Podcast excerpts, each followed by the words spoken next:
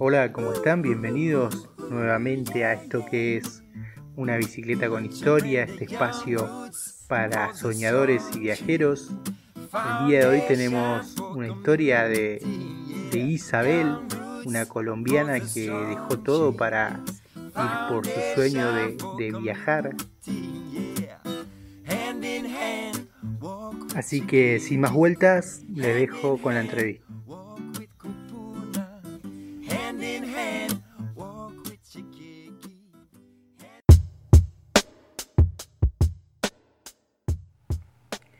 Hola Isabel, ¿cómo estás? Contanos un poco de tu viaje, cómo se te dio esto de vivir viajando. Hola, sí, soy Isabel de Isa por ahí. Eh, soy una viajera colombiana, llevo viajando más o menos nueve meses con mi novio que se llama Ricky. Y al principio empezamos como mochileros, es decir, con una mochila eh, en la espalda y tomando bus o cualquier medio de transporte y hace más o menos eh, cinco meses o cuatro meses compramos a la clandestina que es una van, una Chevrolet N300 y con ella nos movilizamos, alcanzamos a recorrer parte de Chile, hicimos toda la carretera Australia, ahorita nos encontramos en el Calafate, en la Patagonia. ¿Y cómo empezó este sueño? Este sueño empezó hace más o menos tres o cuatro años eh, yo, no, yo estaba muy conforme con la vida que estaba llevando a cabo, tenía un buen trabajo, tenía eh, buenos compañeros de trabajo, un buen jefe, sin embargo era una vida muy conformista, o sea, era una vida que no quería contarle a mis nietos que viví la vida así, entonces decidí eh, cumplir mi sueño, que mi sueño siempre había sido poder vivir viajando de manera indefinida y cuatro años después aquí estoy cumpliendo mi sueño. ¿Y cómo fue ese momento de tomar esa decisión? ¿Qué pasaba por, por tu cabeza en ese momento? ¿Cuáles eran tus miedos? ¿O cómo te imaginabas que iba a ser esta forma de vivir viajando? Mira, la verdad, ningún, ningún miedo se asemeja al miedo de tomar la decisión. Ese momento en el que renuncias a tu trabajo, porque yo me, me, tocó renunciar a mi trabajo que llevaba cinco años en él, ese momento en el que dejas todas tus cosas, eh, todas tus cosas del apartamento en una bodega, ese momento en el que te despides de tu familia, como que todo eso empieza a sumar, a sumar y a sumar y el miedo y el día antes de salir de viaje me acuerdo que tenía un dolor de estómago y unos nervios gigantes mis mayores dos miedos son el miedo de todos, uno económico, de qué voy a vivir, y el segundo miedo laboral. Yo eh, estudié una carrera y llevo, llevaba cinco años trabajando y tener un vacío laboral, por así decirlo, de un muy buen tiempo, me daba mucho miedo, pues porque finalmente iba, entre comillas, a perder la carrera universitaria, pero me entré a la universidad de la vida. Y si me tuvieras que decir algo positivo, alguna cosa positiva y alguna cosa negativa de vivir viajando, ¿qué sería? Hacemos por lo positivo que a mí siempre me gusta empezar por las cosas buenas. La gente, Conocer gente para mí ha sido la mejor experiencia de todas. Conocer diferentes culturas y saber que el mundo es tan, tan grande y tú eres tan, tan, tan chiquitico. Y otra cosa muy positiva es poder tener un patio trasero, como le digo yo, diferente cada semana. Eso para mí, la conexión con la naturaleza para mí lo ha sido todo, todo, todo. Y negativo, la verdad, lo único yo diría es que en las fechas especiales sí extraño muchísimo estar con mi familia de manera física y presente. Y ya, yo creo que ese sería lo único negativo porque la verdad, todo, todo, todo, todo para mí hasta el momento han sido aprendizajes positivos. Y hablando de la gente, y me imagino que también habrán conocido muchos lugares y paisajes muy lindos, si me tuvieras que dar un porcentaje de emociones vividas entre personas y paisajes, ¿cómo sería ese porcentaje? Qué buena pregunta. Mira, la verdad son cosas muy diferentes, son emociones distintas. O sea, las emociones que yo siento, por ejemplo, la emoción que yo sentí al ver el glaciar Perito Moreno, la emoción que yo sentí al ver, al ver el Fitzroy al amanecer. O sea, es una paz infinita adentro que no, no se los puedo explicar, solo lo puede entender aquella persona que haya visto ese paisaje. Pero también la emoción que yo sentí al caminar durante nueve horas y llegar a una comunidad indígena remota cerca al Valle Sagrado en Perú. Esa emoción de ver gente sin electricidad, sin aparatos electrónicos, que cosecha sus, sus, propias cosas. Entonces, la verdad, la verdad me la pones difícil, pero yo me quedo con la gente. La gente siempre, siempre te va a dejar una experiencia un poquito mayor. Entonces, pondría 60% gente, 40% paisajes. Y hablando de experiencias, ¿me podés contar alguna experiencia bonita que te haya pasado con alguna persona que hayas conocido en el viaje? Una linda experiencia que me pasó con una persona es un francés de 65 años. Estábamos en un camping en San Pedro de Atacama, en Chile. En ese entonces no teníamos a la clandestina. Y me acuerdo comentar con Ricky sobre ese francés porque llevaba una bicicleta y era biciviajero a sus 65 años. Tendría, no le pregunté la edad, pero le calculo 65 años y nos impresionó muchísimo y conversamos un buen rato acerca de eso. No nos le acercamos, simplemente lo saludamos y ya.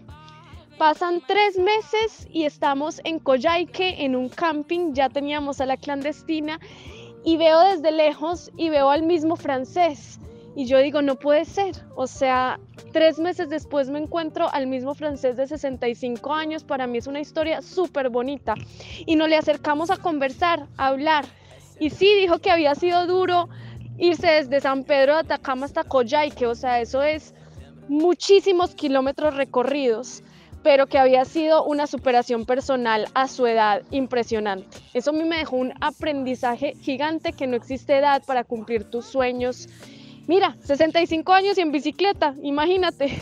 Y con todas esas cosas que llevas encima, en, que llevan en su camioneta o en sus mochilas, si me tuvieras que decir cinco cosas que nunca las dejarías, ¿qué serían? Difícil, difícil, solo cinco cosas, pero he aprendido. La cámara para capturar momentos me encanta, aunque hay un tip que yo les recomiendo mucho y es que cada vez que vean un paisaje, tómense solamente cinco minutos para tomarle fotos y el resto sí para disfrutar. La segunda cosa sería un cuaderno que tengo y un lápiz para escribir, eh, que me gusta mucho escribir. La tercera cosa sería una muda de ropa. Solamente necesitan una muda de ropa, la verdad. Y la cuarta cosa, una chaqueta. Si estoy en este frío tan fuerte aquí en el Calafate, sí o sí necesito una chaqueta para no congelarme. Y ya, y la quinta cosa es actitud, que nunca puede faltar. Actitud. Perfecto. Eh, si me tuvieras que dar algún consejo, darle algún consejo a esas personas que todavía nos animan a dar ese gran paso como, como vos lo hiciste, ¿qué sería? Aquí voy a decir algo muy cierto. Muchos de nosotros tenemos sueños, ¿cierto? Puede que tu sueño sea viajar como puede que no. Sin embargo, ese sueño se va a quedar en sueño si no le pones una fecha y si no le pones eh, acciones alcanzables, cuando ya le pongas fechas y empieces a hacer esas acciones, se va a convertir en una meta y deja de ser un sueño. Entonces creo que eso es lo primero, empezar a hacer acciones para lograr tus sueños, empezar a hacer algo, ¿cierto? No, no sigas diciendo, mi sueño es, mi sueño es, sino mira que en agosto del 2020 voy a, ¿cierto? Ese cambio de mentalidad creo que es lo primero que necesitamos muchos de nosotros para poder cumplir nuestros sueños, acciones logrables. Y en cuanto a los viajeros específicamente, tomen la decisión, oigan, tomen la decisión y ya después todo se, irá dando. Eh, es lo más difícil de todo el proceso, tomar la decisión. Entonces, nada, que si llegan a tomar la decisión, bienvenidos a este mundo viajero. ¿Querés dejar alguna red social para que la gente conozca un poco más de tus viajes? Eh, los invito a todos a que viajen conmigo a través de mis redes sociales que son isa-al piso por ahí o isa-bajo por ahí. Y YouTube también me pueden encontrar como Isa por ahí.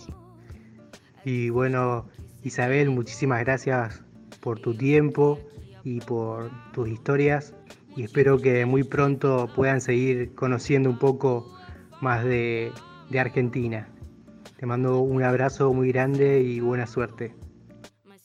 Que sí, no, muchísimas gracias a ti, un abrazo muy grande y muchísimas gracias por tu tiempo también. Y bueno, así pasó una soñadora más por esto que es una bicicleta con historias. Así que los invito a que me sigan en Instagram, en una bicicleta con historias, y que dejen sus sugerencias y también se pueden enterar de las próximas entrevistas. Eh, me despido con derecho de nacimiento.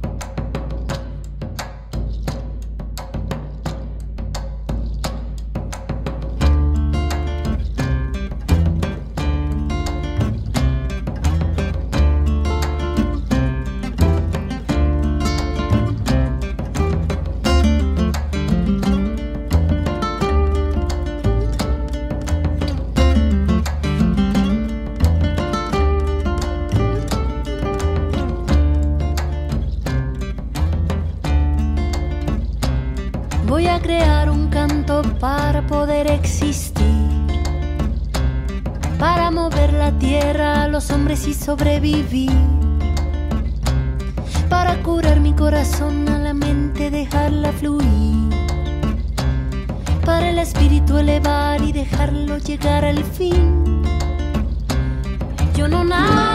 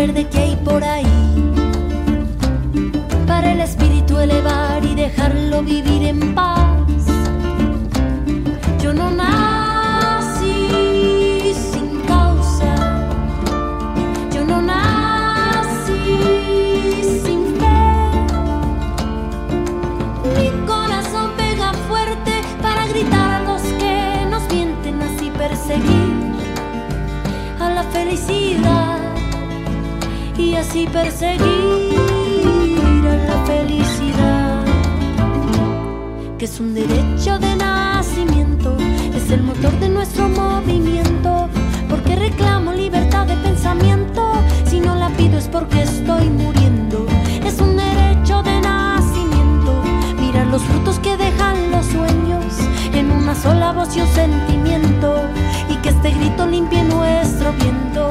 Voy a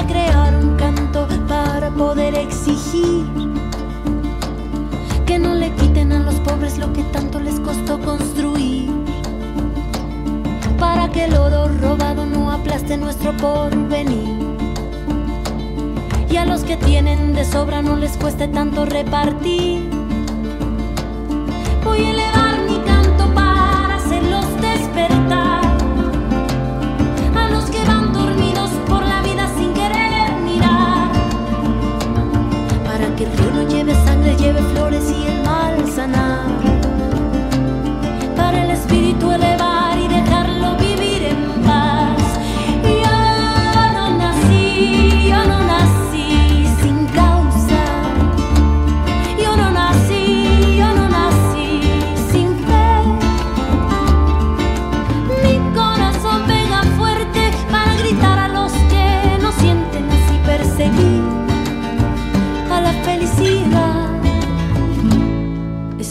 derecho de nacimiento, es el motor de nuestro movimiento, porque reclamo libertad de pensamiento, si no la pido es porque estoy muriendo, es un derecho de nacimiento, Mira los frutos que dejan los sueños en una sola voz y un sentimiento y que ese grito limpie nuestro viento. Es un derecho de nacimiento, es el motor de nuestro movimiento